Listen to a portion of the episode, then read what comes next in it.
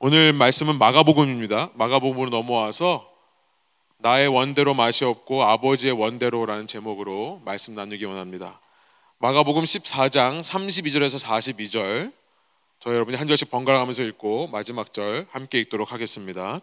그들이 겟세마네라 하는 곳에 이름에 예수께서 제 아들에게 이르시되 내가 기도할 동안에 너희는 여기 앉아 있으라 하시고 베드로와 야고보와 요한을 데리고 가실새 심히 놀라시며 슬퍼하사 말씀하시되 내 마음이 심히 고민하여 죽게 되었으니 너희는 여기 머물러 깨어 있으라 하시고 조금 나아가사 땅에 엎드려 될 수 있는 대로 이때가 자기에게서 지나가기를 구하여 이르시되 아빠 아버지여 아버지께는 모든 것이 가능하오니 이 잔을 내게서 옮기시옵소서. 그러나 나의 원대로 마시옵고 아버지의 원대로 하옵소서 하시고 돌아오사 제자들이 자는 것을 보시고 베드로에게 말씀하시되 시몬아 자느냐 내가 한 시간도 깨어 있을 수 없더냐?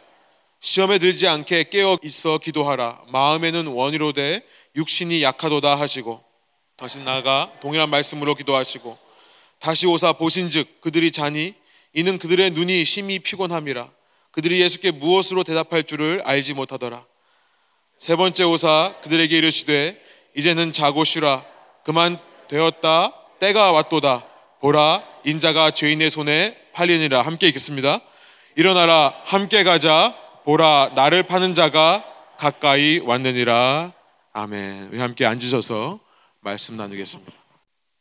네 저희는 지난주에 마태복음을 읽고 이제 마가복음 1장부터 4장까지를 함께 읽었습니다. 저희 교회에서 우리 구약 창세기서부터 시작해서 계속 같이 읽는 이 과정에 이제 저희가 신약으로 와서 마가복음을 읽습니다. 이번 주는 마가복음 5장서부터 마가복음의 마지막인 16장까지를 같이 하루에 두 장씩 읽습니다. 예수님을 묘사한 예수님을 그린 예수님을 디스크라이브한 복음서가 네 개가 있습니다. 그런데 이 네 개의 복음서는 조금씩 다른 관점, different perspective, 다른 관점으로 기록이 되어 있습니다. 마태복음은 이 땅에 왕으로 오신 예수님을 그리고 있다라고 말씀드렸죠. 이 땅의 하늘 통치, 하나님의 왕국, 천국이라고 하는 하늘 통치를 이 땅에 이루시기 위해 오신 메시아, 쉽게 말하면 왕, 왕이신 예수님을 마태복음이 그리고 있다면 마가복음이라고 하는 책은 종으로 오신 예수님을 그리고 있다라고 말씀드렸습니다. 종, servant. 그런데 우리가 이제 말씀을 읽어보겠습니다만 예수님은 그냥 종이 아니라 고난받는 종으로 이 땅에 오셨다는 사실을 알게 됩니다. suffering servant예요. 우리 이사야서를 읽을 때 이사야 선지자가 말했던 하나님의 백성이면서도 하나님의 말씀을 듣지 않고 불순종하여 불순종할 뿐만 아니라 우상 숭배에 빠져서 심판받아야 마땅한 이스라엘과 유다 백성을 대신해서 하나님이 한 종을 세우시는데 그 종이 대신 고난을 받으니까 이 패역한 백성들이 회복되더라라고 하는 메시지를 이사야서가 외쳤죠. 이사야서 53장 5절부터 6절 제가 세 번역으로 읽겠습니다. 아주 유명한 구약의 복음서라고 불리는 이사야서 53장입니다. 그러나 그가 찔린 것은 그 suffering servant, 고난받는 종이 우리를 대신해 찔린 것은 우리 허물 때문이고 그가 상처를 받은 것은 우리의 악함 때문이다. 그가 징계를 받음으로써 우리가 평화를 누리고 그가 매를 맞음으로써 우리의 병이 나았다. 우리는 모두 양처럼 길을 잃고 각기 제 갈 길로 흩어졌으나 주님께서 우리 모두의 죄악을 그에게 지우셨다. 그 종이요 백성을 대신해서 고난을 받음으로 말미암아 백성이 회복되는 놀라운 일이 벌어지는데요. 마가가 쓴 이 마가복음이라고 하는 복음서는요. 바로 이사야 선지자가 말한 그 고난받는 종이 예수 그리스도라라는 사실을 말하고 싶은 책입니다.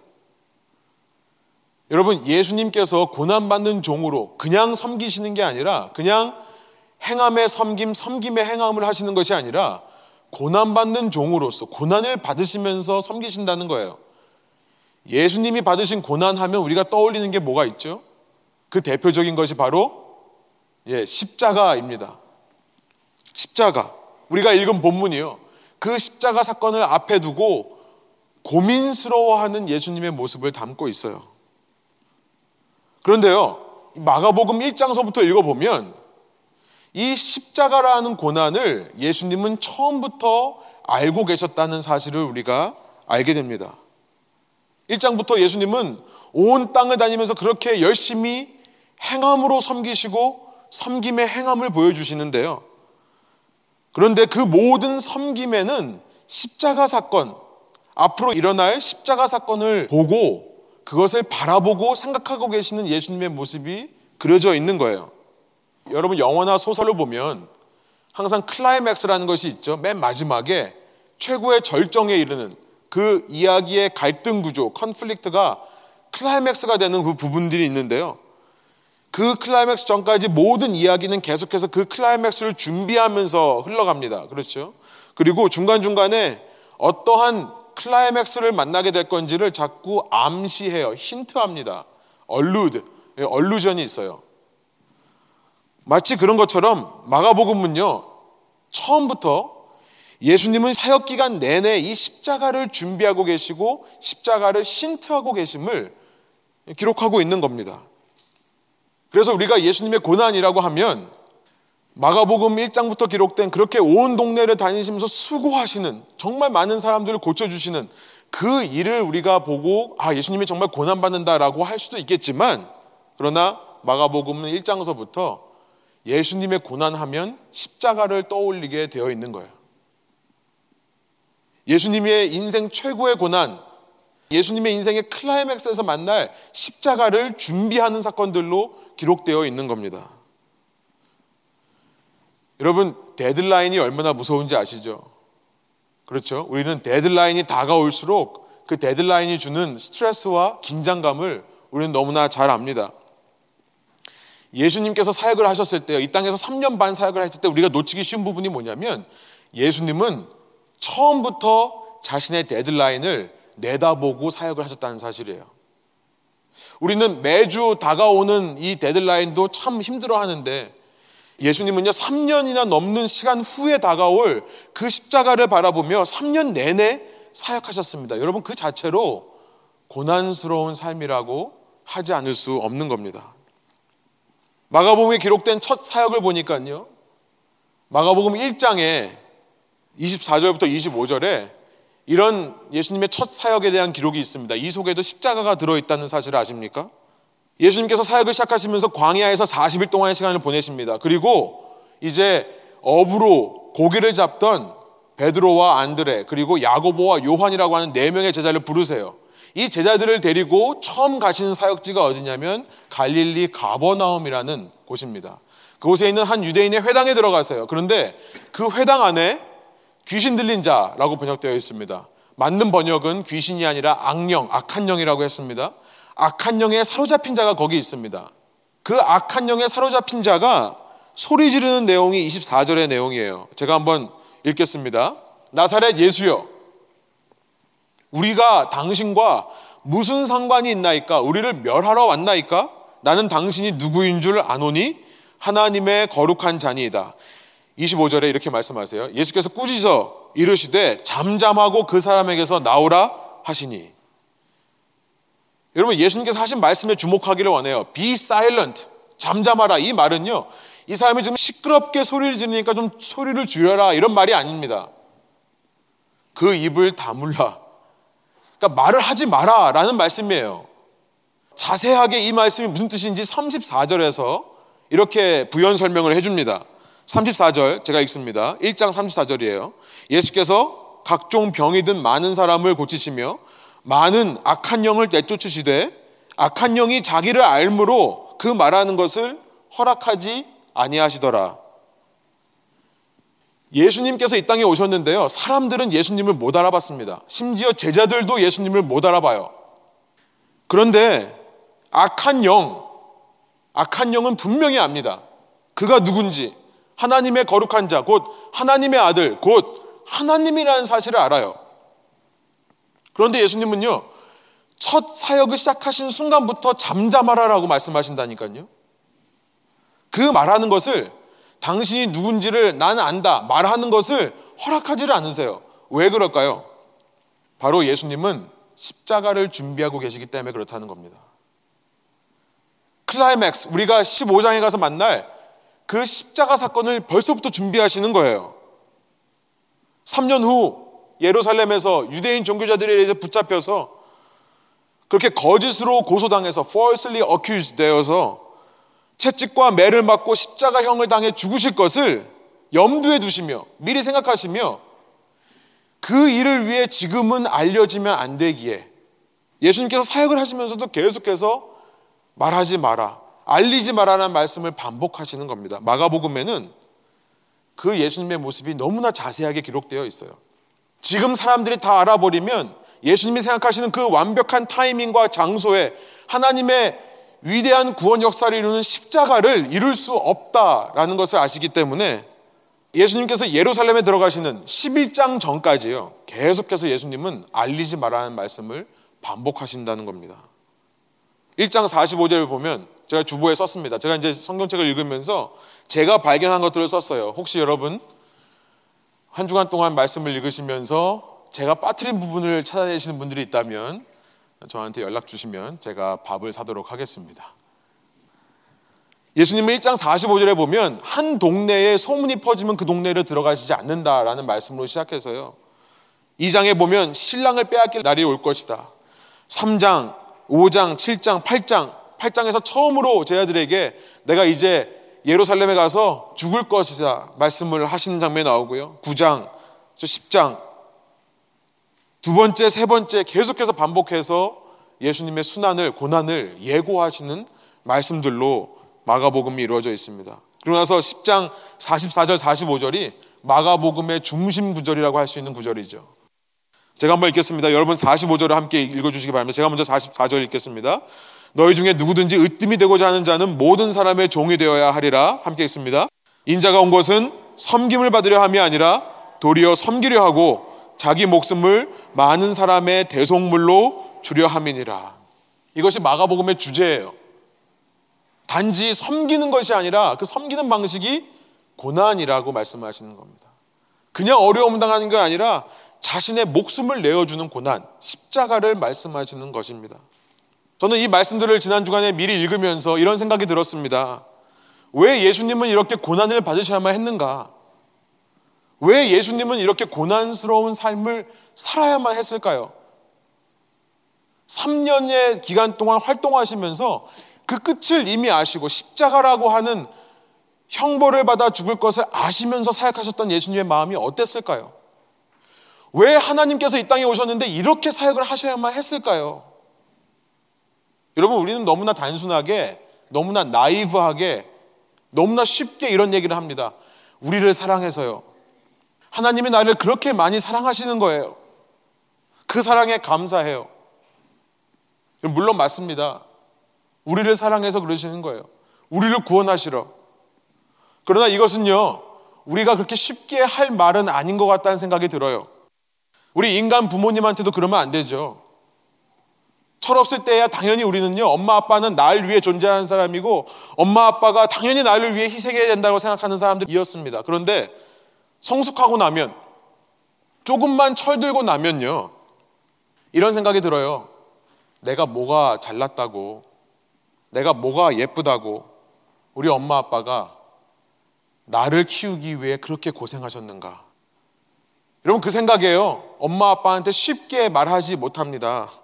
나를 사랑하니까 당연해. 이 말 쉽게 나올 수 없는 것이 우리들의 모습인데요. 여러분 인간 부모에게도 그렇게 말하는 우리가요. 하나님에 대해서 예수님에 대해서 쉽게 말한다는 것입니다. 나를 사랑하셔서 그렇다. 너를 사랑하셔서 그렇다.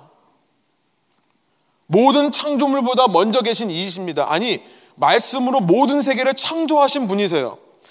그분이 나 같은 존재를 위해 이 땅에 와서 왜 이렇게 고난을 당해야 되는가? 그분 입장에서 생각해 보면 이해가 안 되는 겁니다. 이렇게까지 하실 필요 없을 것 같습니다. 마가복음 전체에서는요, 예수님의 이 한 영혼을 향한 사랑이 담겨 있는 것을 이 마가복음을 통해 우리가 발견할 수 있는데요. 여러분, 그런데 말이 쉽죠. 한 영혼을 사랑하는 것이 얼마나 어려운지 해보신 분들은 압니다. 한 영혼을 위해 얼마나 많은 희생을 해야 되는지 한 영혼을 품어본 사람들은 알아요. 여러분 그렇다면 우리는 예수님께서 우리를 품고 사랑하셨다는 말을 쉽게 함부로 할 수 없겠죠. 예수님은요, 끊임없이 자신의 마지막 죽음을 기억하고 준비하면서 그 길을 잔꾀 부리지 않고 성실하게 걸어가시는 모습으로 우리에게 다가오십니다. 그런 예수님의 모습을 마가복음에서 발견하면요. 우리는 절로 고개가 숙여지고요. 캄 다운 될 수밖에 없는 것 같아요. 어떤 사람은 이렇게 생각할 것 같습니다. 아니, 신앙생활 하는 게 좀 신나면 안 됩니까? 예수님 이 땅에 오셔서 신앙생활 하는 모습 보여주실 때 좀 재미있고 즐거운 모습, 신나고 정말 exciting 하는 모습만 보여주시면 안 됩니까? 왜 계속 예수님은 고난만 생각하고 고난을 향해 가시면서 자꾸만 자신을 부인만 하시는 겁니까? 마가복음을 읽다 보면 그래서 많은 사람들이 어떤 얘기를 많이 하냐면 아, 정말 힘 빠진다는 얘기를 많이 해요. 좀 더 사람들이 알아보면 더 인기를 누리고 더 유명해지셔서 더 많은 사람들에게 reach out 하실 수 있을 것 같은데요. 아, 예수님 좀 인기를 얻는 방향으로 가시면 안 될까요? 더 많은 사람에게 영향력을 주기 위해서 좀 성공하는 모습 좀 보여주면 안 됩니까? 왜 이렇게 패자같이 게임에서 진 사람처럼 고난받으며 죽어가는 모습을 보여줘야만 합니까? 여러분, 그런데 지금까지 우리가 성경을 읽으면서 성경에서 발견하는 공통된 한 가지 모습이 있습니다. 그것은 뭐냐면 하나님께서 사용하시는 하나님 백성의 모습이 바로 이렇다는 거예요. 하나님께서 귀하게 사용하는 사람들의 모습을 가만히 보면요. 하나같이 루저 같습니다. 세상의 관점을 볼 때는요. 재미가 없어요. 신나는 인생들이 아니었던 것입니다. 아브라함이라고 하는 대표적인 인물. 여러분, 그가 이삭을 얻기까지 25년이라는 세월을 기다려야만 했습니다. 그런데 이 아브라함은요, 그냥 기다린 게 아니라 25년 동안 수많은 사고들을 치면서 기다리는 것을 우리가 발견했죠.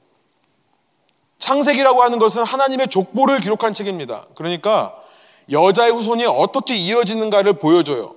그 여자의 후손이 아브라함의 후손을 통해 이어지는데요. 그러면 자기 후손 관리를 정말 잘해야죠. 그런데 너무나 쉽게 자기 아내를 팔아먹습니다. 두 번이나. 너무나 쉽게 자기 아내의 여종과 잠자리를 해서 다른 아이를 낳아요. 그렇게 아브라함이 오랜 기간 참아서 얻어낸 아들의 몇 명인가 성경은요 단 한 명밖에 없다라고 끝납니다. 그러면 이런 사람이 세상의 관점을 볼 때 성공한 사람일까요? 그 아들 이삭은 어떻습니까? 이삭의 얘기를 보면요 이런 생각이 들어요. 사람은 아무리 오래 살아도 똑같은 실수를 하는구나. 하나님의 족보를 이어가기 위해서 이삭에게 가장 중요한 것은 뭐였냐면 장자권이었습니다. 그런데 이삭 자체가 장자권을 그렇게 중요하게 여기지 않아요. 맛있는 거 해주면 그냥 축복하고 넘겨주는 거라고 생각합니다. 이삭이 난 첫 번째 아들도 마찬가지 모습입니다.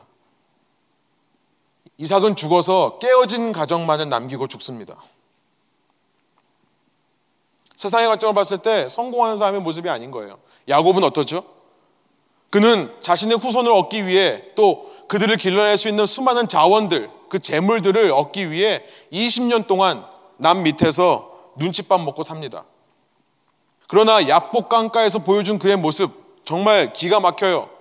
정말 맞아도 싼 행동을 하죠. 에서가 자기 형이 자기를 죽이러 오니까 자기 아내들과 자기의 자식들을 먼저 강가를 건너서 먼저 보게 합니다. 먼저 만나게 해요. 보는 거죠. 형이 이 사람들 죽이나 안 죽이나. 아마 죽이면 도망가려고 했는 모양이에요. 하나님의 족보를 정면으로 대항하는 모습인 겁니다. 그러니까 하나님이 그를 칠 수밖에요. 그는 평생 불구로 살아갑니다. 하나님의 뜻을 거슬러서 자기만을 살려고 했던 그 모습, 그 모습을 평생 지니고 사는 거예요. 민족의 지도자 모세는 어떻습니까? 그가 지도자가 되기 위해서 80년이라는 세월을 기다려야 했습니다. 처음 40년은 이방 나라에서 이방 신을 섬기는 사람으로 살았고요. 그 다음 40년은 살인자, 도망자로 살았습니다. 그런 그가 하나님께서 불러 그를, 그를 불러서 사용하시려 했었을 때 여러분 그의 인생을 보면 하나님께 혼나는 일이 한두 번이 아닌 거예요. 지도자였지만 모세는 어쩌면 하나님의 말씀을 소중하게 생각하지 못하는 모습을 자꾸만 보여줍니다. 할례를 받지 않고 80년 평생을 살아온 겁니다. 아브라함이 창세기 17장에서 하나님과 언약을 맺습니다. 말씀 약속을 해요. 그것은 뭐냐면 너의 후손 중에 여자의 후손이 태어날 그 후손 중에 모든 남자는 다 할례를 받아야 된다. 근데 모세는요 할례를 받지 않았기 때문에 하나님께서 그를 죽이려 하시는 것을 경험합니다. 근데 그러고 나서도 하나님께서 말씀을 주셨는데 그 말씀 돌판을 자기가 화난다고 부셔뜨리는 사람이었죠. 그의 인생 후반부에 가면 말씀만으로 하나님의 말씀으로 선포해서 반석에서 물을 내야 되는데요. 자신의 능력을 상징하는 막대기로 두 번 쳐서 물을 내는 사건을 민수기 20장에 저질러 버립니다. 그 때문에 하나님께서 약속의 땅에 넌 들어가지 못한다 말씀하세요. 그게 뭐 그렇게 심한 행동이라고 아마 모세에게 돌판을 깼던 그렇게 하나님 말씀을 경외하고 순종하지 못했던 모습을 상기시키는 그런 이야기였다고 생각이 듭니다. 결국 그는요, 약속의 땅에 들어가지 못하고 그 맞은편 모압 골짜기에서 그 최후를 맞이하는 장면을 우리가 보게 됩니다. 다윗은 어떤가요? 사울을 피해서 그렇게 고난당합니다. 광야를 떠돌면서 미친 척하고 살아요. 그 고난의 시간이 얼마나 깁니까? 그런데 그 기간을 통과하고 나서도 왕이 되어서 자신의 성적 욕구를 다스리지 못해서 그 집안이요. 정말 풍지박살 난 것처럼 보입니다. 솔로몬은 어떻습니까? 지혜를 받은 왕인데도 불구하고 그는 그 지혜를 가지고 세상 사람들에게 잘 보여서 세상 사람들과 친하게 지내는 일에 사용합니다.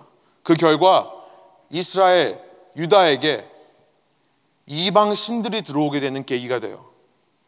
솔로몬이 이방 신들을 섬기도록 허용했기 때문에 결국 나라가 둘로 쪼개졌고요. 그 둘 다 멸망하게 되는 겁니다. 유다 백성 어떻습니까? 포로 생활 잡혀가서 포로에서 풀려나온 이후에도 계속해서 수많은 강대국들의 속국으로 삽니다. 구약 성경에 보여주는 하나님 백성의 모습은요, 계속해서 실패의 연속이고요. 성공하지 못하는 모습이고요. 불순종의 연속이고요. 계속해서 고난의 삶이 연속되는 모습으로 지금까지 온 겁니다. 그런데요, 그런 이스라엘 백성의 모습 속에서 메시아, 왕이 오셨는데 그 왕은요, 이 모든 인간의 문제를 단숨에 해결해 주실 줄 알았어요. 우리 무슨 영화를 보니까 뭐 무한 전쟁, 뭐 무한한 전쟁, Infinity War라는 전쟁을 보니까 snap of finger. 이 손가락 하나 snap of finger를 하면 모든 세상이 다 바뀌더라고요. 저는 그런 생각을 해봤습니다. 예수님께서 이 땅에 오셨다면 하나님께서 이 땅에 오셨다면 정말 스냅 어 핑거 손가락 하나만으로 이 세상을 다 바꿔주실 수 있어야 되는데요. 여러분 마가복음을 보면서 충격받는 건 뭐냐면 예수님이 종의 모습으로 나타나서 그 백성들처럼 고난을 당하더라 라는 것입니다. 예수님마저 고난에서 벗어나오지를 못하고요. 그 고난의 삶을 매일매일 살아가는 겁니다. 3년 반 동안. 예수님의 초점은 십자가에 맞춰져 있고요. 그 십자가를 향해 날마다 죽어가는 삶을 사시는 거예요. 여러분 성경을 읽어보니까 성경은 너무나 어두워요. 신앙생활은 정말 힘이 빠지고 재미없는 것처럼 보인다는 것입니다. 그런데 이런 성경의 흐름 속에서 보이는 한 가지 우리가 발견해야 되는 중요한 진리가 있습니다. 그게 다가 아니라는 사실이죠. 결국 성경이 말씀하시고자 하는 한 가지, 이 땅에 왕으로 오신 예수님께서 보여주시기 원하는 한 가지의 진리는 뭐냐면 성경은 사람들이 주인공이 아니고 하나님이 주인공이라는 사실.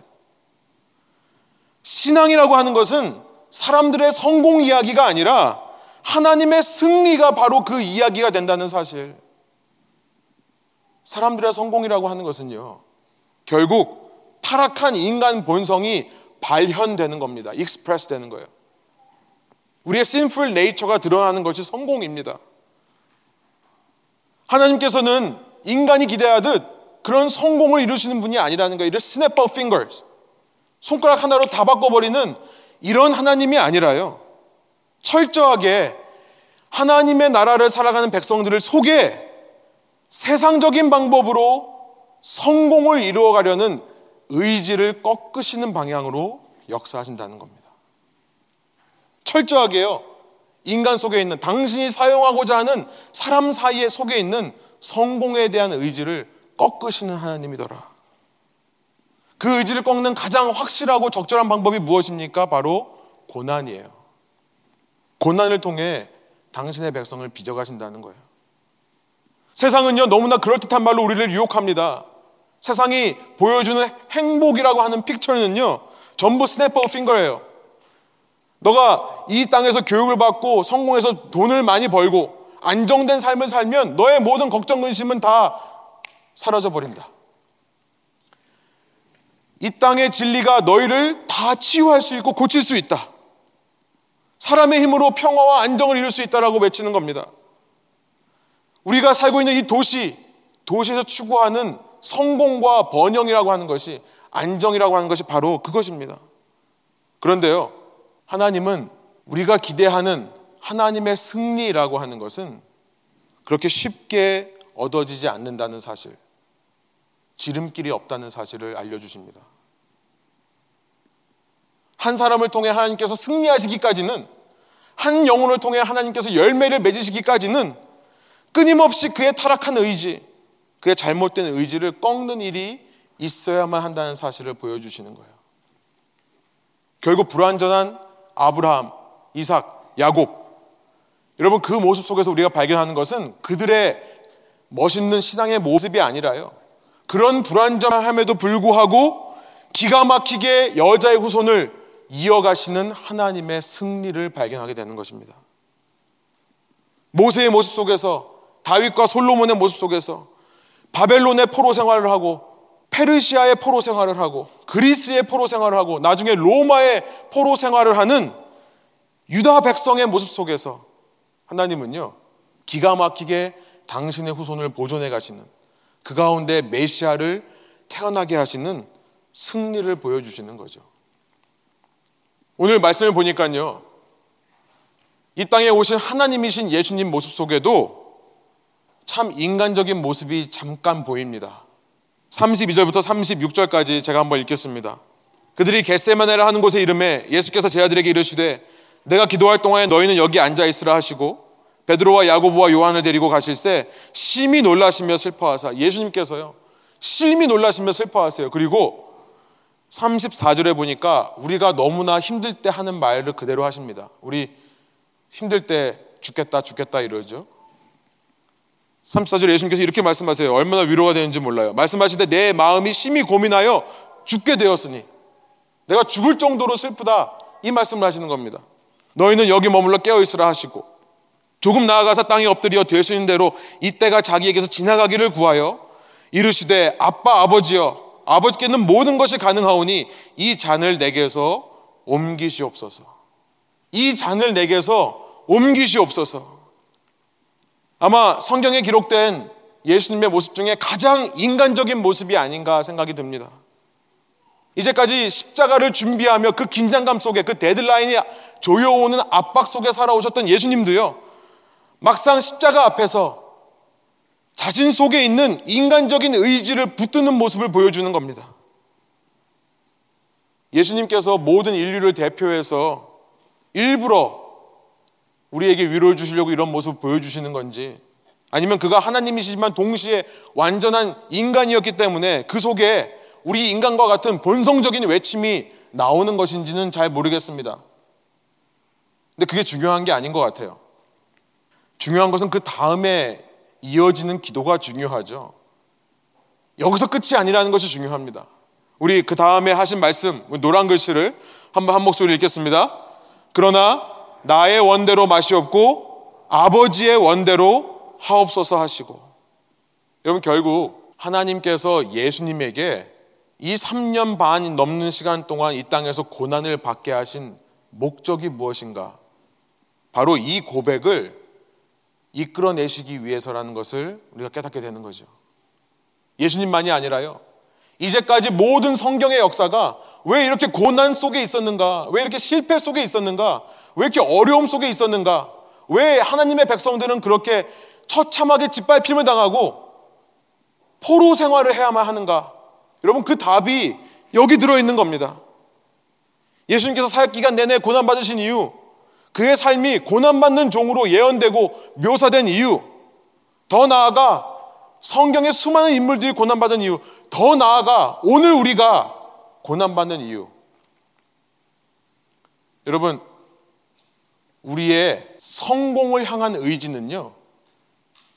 snap of fingers. 정말 그렇게 단순하게 바뀌는 것이 아니기 때문에 그렇습니다.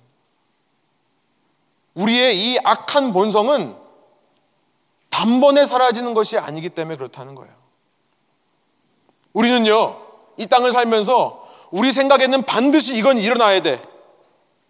그 일들이 일어나지 않는 것들을 체험해야 되고요. 우리는 이 땅을 살면서 우리 생각에 이거는 절대 일어나면 안 돼. 하는 일들이 실제로 일어나는 것들을 체험해야 되는 사람들입니다. 왜냐하면 그런 인생의 고난 속에서 그제서야 우리는 우리 속에 있는 마음이 조금 조금씩 하나님의 뜻대로 변해가는 것을 체험하게 될 정도로 악한 사람들이기 때문에 그렇다는 겁니다. 그런 고난을 통해 내 의지가 꺾여 나가고 내 성공을 향한 안정을 향한 의지가 꺾여 나갈 때 그때 우리는 하나님의 뜻을 구하게 되는 것이고요. 그때 하나님께서 우리를 통해 승리를 하게 되시는 겁니다. 그때 우리를 통해 하나님께서 영광 받으시는 거예요. 바로 이 고백을 이끌어내기 위해.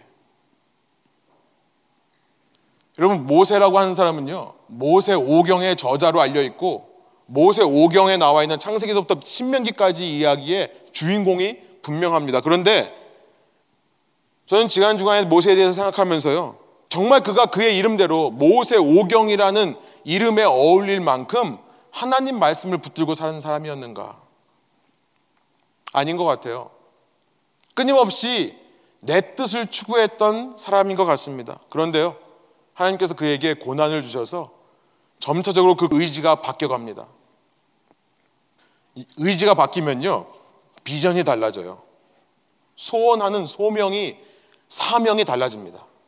이전까지 모세의 사명은 모세의 비전은 아마 약속의 땅에 들어가서 사는 건지도 모르겠습니다. 그런데 하나님께서 약속의 땅에 들어가지 못하게 하세요. 자신이 약속의 땅에 들어가지 못한다는 사실을 알았을 때 모세는요 혼신의 힘을 다해 가나안 동쪽 모압 평지에서 백성들을 모아놓고 세 편의 설교를 합니다. 여러분 그 설교가 하나님의 말씀 성경이 되어서요. 신명기라는 책으로 지금까지 우리에게 전해지는 겁니다. 고난을 통해서 하나님께서 승리하시는 방법이에요.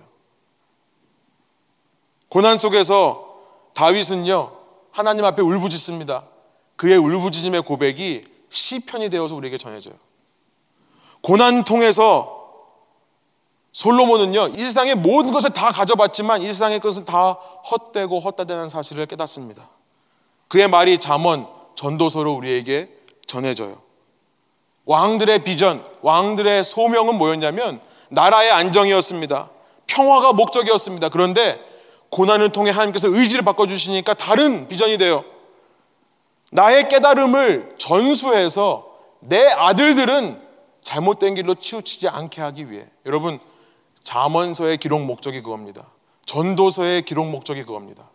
내 아들들이 내 후손들이 하나님을 제대로 경외하게 하기 위해서 포로 생활을 통해 유다가 연단이 됩니다. 여러분 그랬더니 그의 비전이 바뀌어요. 이전에 유다의 비전은 뭐냐면 이 나라의 회복이에요. 그런데 그 가운데요. 이 고난의 의미를 깨닫고 메시아의 오심을 기다리는 사람들이 생겨난다는 것입니다. 그렇게 하나님의 오심을 기다리는 사람들의 계보를 통해 예수 그리스도가 이 땅에 출생하시게 되는 겁니다. 예수님께서 끝까지 순종하심을 통해 교회라고 하는 공동체를 만들어 주셨습니다. 그런데 그 교회가요, 그저 예루살렘에만 머물고 있어요.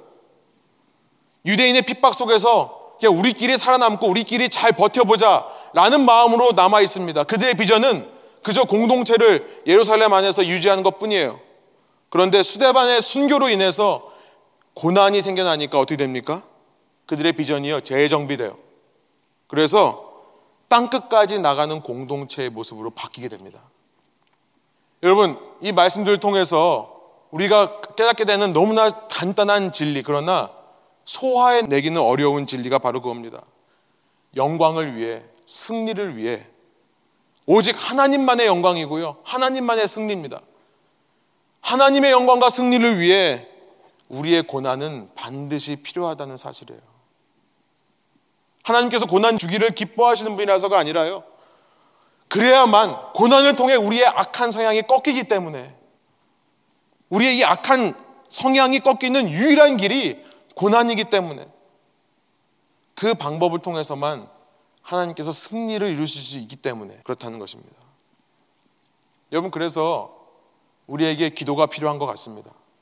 그래서 기도가 필요해요. 여러분 기도라고 하는 것은 나의 뜻을 하나님 뜻에 반영시키기 위해 reflect project 하기 위해 내가 떼쓰고 내가 데모하고 단식 투장해서 하나님의 뜻을 바꾸는 게 기도가 아니죠.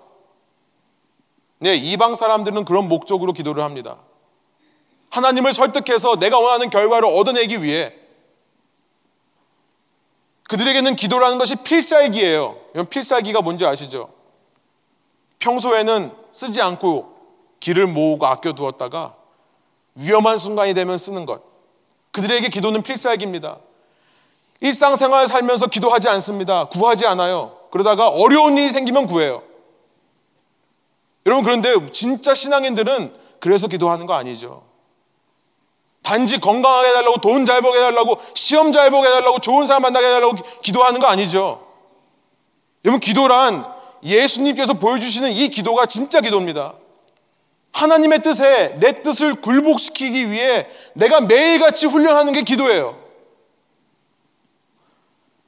무슨 특별한 일이 있을 때만 기도 제목을 내는 게 아니라 정말 우리가 매일같이 내야 될 기도 제목은 뭐냐면요. 내 의지를 꺾는 겁니다. 주님, 내 성향을 좀 바꿔주세요. 나를 좀 변화시켜 주세요. 내 마음이 달라지게 해주세요. 내 뜻을 주장하는 게 아니라 하나님 뜻을 깨닫게 해주세요. 그것에 순종하게 해주세요라고 하는 기도. 예수님께서 그 기도를 우리에게 오늘 보여주시는 줄로 믿습니다. 여러분, 이 기도가 우리 입에서 떠나면요. 이거 기도하지 않으면 반드시 나타나는 결과가 있습니다. 그것은 시험이라는 겁니다. 오늘 보면 37절, 38절 이렇게 말씀합니다. 돌아오사 제 아들이 자는 것을 보시고 제 아들은 기도하지 않습니다. 예수님만 기도하고 있습니다. 베드로에게 말씀하시되 시므나 자느냐 내가 한 시간도 깨어 있을 수 없더냐 38절 함께 읽겠습니다. 시험에 들지 않게 깨어 있어 기도하라. 마음에는 원이로되 육신이 약하도다 하시고 예수님이여 우리의 약함을 그냥 인정해 주는 것처럼 보이지만요. 사실 이 속에 예수님의 애타는 마음이 있는 겁니다. 여러분 기도하지 않으면 시험 듭니다. 시험 드는 이유는요. 누군가 나에게 상처 주고 누군가 나에게 안 좋은 일을 행해서가 아니에요. 내가 기도하지 않았기 때문에 그런 거예요. 여러분 시험 들 때 남 탓하지 마십시오. 여러분이 기도 안 해서 그런 거예요. 제가 생각한 얘기하다가 좀 웃긴 얘기를 좀 드리고 싶은데요. 제가 첫 아이를 임신했었을 때 그때 교육부 전도사였습니다. 근데 한 성도님이 저하고 제 아내한테 오셔서 이렇게 기도하래요. 이게 정말 효과가 있다고 전도사님이 원하는 아이의 얼굴을 그리고 그 외의 것들이 일어나지 않도록 기도를 하래요. 제가 넘버 원 머리 크지 않게 해주세요. 기도를 했습니다. 저희 어머님이 저를 낳다가 거의 천국을 경험하셨다고 하죠. 그래서 제 아내도 그럴까봐 정말 우리 중고등부 학생들한테도 기도시켰어요. 전사님 첫째 아이가 얼굴 작게 해달라. 근데 머리가 크게 나왔어요. 아내가 정말 열 몇 시간 진통을 했습니다. 안 나와가지고요. 여러분 왜 기도해야 될까요? 기도하지 않으면 안 좋은 상황이 일어나기 때문에 기도해야 하는 건가요? 아니죠. 여러분 기도한다고 해서 안 좋은 상황이 없어지는 거 아닙니다. 안 좋은 상황이 일어날 수 있습니다. 그럼 기도를 왜 할까요? 바로 내 눈에 보기에 좋고 안 좋고 그 상황을 판단하려고 하는 그 마음을 내려놓기 위해 하는 겁니다. 기도는요, 그 마음을 내려놓는 거예요. 내 스스로 하나님이 되어서 이건 선한 거야, 이건 악한 거야 라고 판단하는 그 마음. 여러분, 그 마음을 내려놓지 않으면 어떤 일이 일어나도 우리는 시험을 당합니다. 어떤 일을 만나도 우리는 시험 당하게 되어 있어요. 아직 내 속에 그 기준을 내려놓지 않았기 때문에요. 여러분, 그것이 다른 말로 불순종의 마음입니다. 그게 바로 죄예요. 성경에서 말하는 원죄라고 하는 것은 도덕적인 윤리적인 죄가 아니라요. 내가 하나님 위치에서 내가 좋은 거 안 좋은 걸 판단하는 게 죄예요. 창세기 3장의 죄가 바로 그것이었습니다.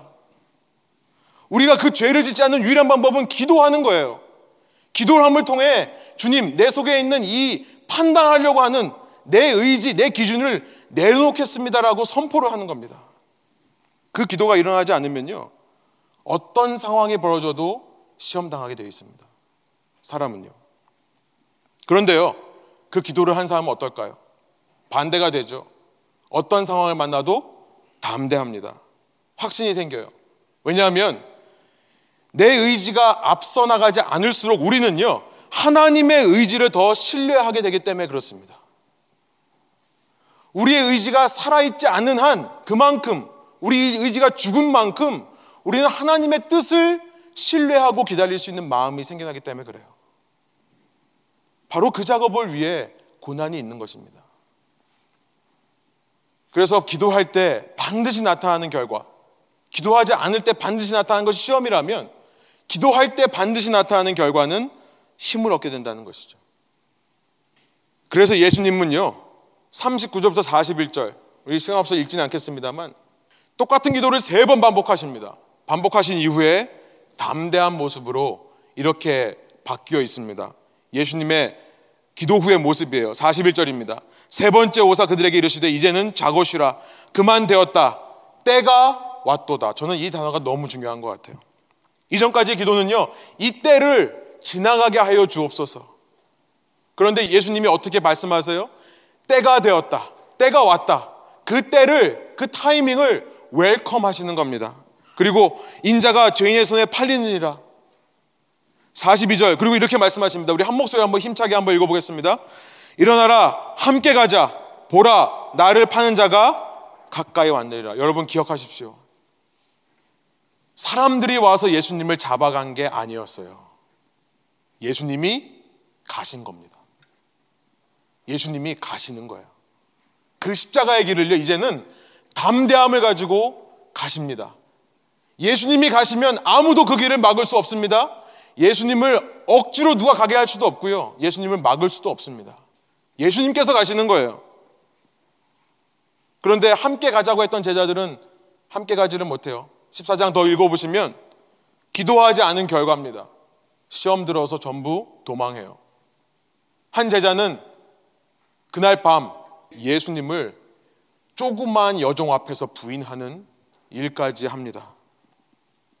말씀을 마칠게요. 히브리서 5장 7절부터 9절이 오늘 본문의 말씀을 가지고 이렇게 말씀합니다.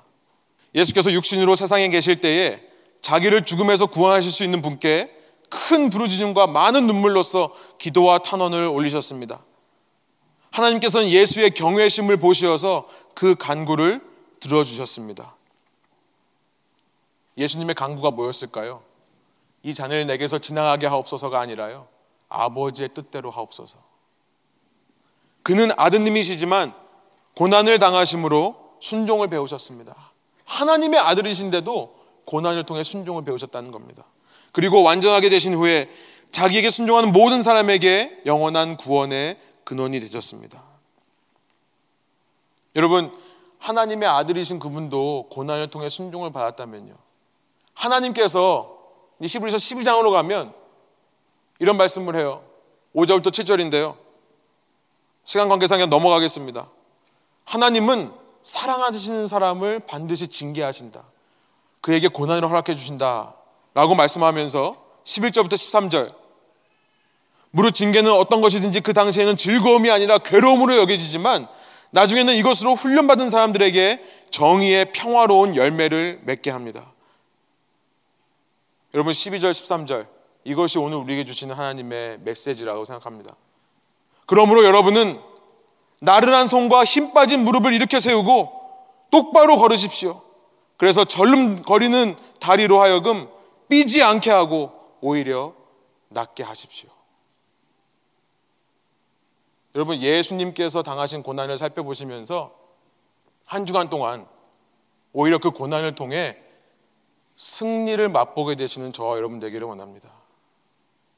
오히려 그 예수님의 고난의 모습 속에서 같이 힘 빠지고 같이 의욕을 상실하고 낙심하는 것이 아니라 오히려 그를 통해 내게 주신 이 상황을 이겨낼 수 있는 담대함을 회복하시는 저와 여러분 되기를 원합니다.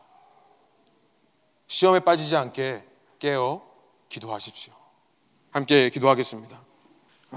메시지 생각하시면서 조용히 하나님과 대화하시는 시간 갖겠습니다.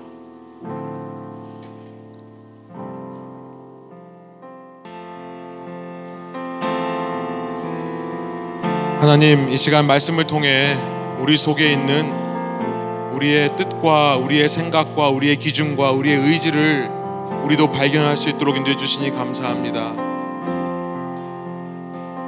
예수님께서 하셨던 것처럼 그 의지와 싸워 이기기 위해 우리 입술에 날마다 있어야 되는 기도의 고백은 그러나 주님 내 뜻대로 하지 마시옵고 내 원대로 마시옵고 아버지의 원대로 하시옵소서. 주님 이 시간 우리가 예수 그리스도의 모습을 닮아 우리 입술에 그런 고백으로 주님 앞에 서기를 원합니다. 우리의 상황에 우리의 삶에 여러 가지 어려움이 있고 힘든 상황들이 있고 정말 마음이 상하고 지치고 낙심되는 일들도 있지만 그러나 이것을 통해 나를 빚어가시며 나의 삶에서 승리하고 영광 받으실 주님을 생각하며 우리도 주님처럼 끝까지 하나님께 순종하는 삶을 살 수 있도록 힘을 더하여 주옵소서. 오직 걷는 자도 지치고 뛰어가는 자도 넘어지지만 여호와를 사모하고 악망하는 자에게 새 힘을 주신다고 말씀하셨사오니 이 시간 눈을 들어 예수님을 바라볼 때에 우리 가운데 우리가 이해할 수 없는 세상이 줄 수 없는 평안과 담대함이 회복되게 하여 주옵소서. 감사드리며 예수 그리스도의 이름의 영광을 위하여 기도합니다.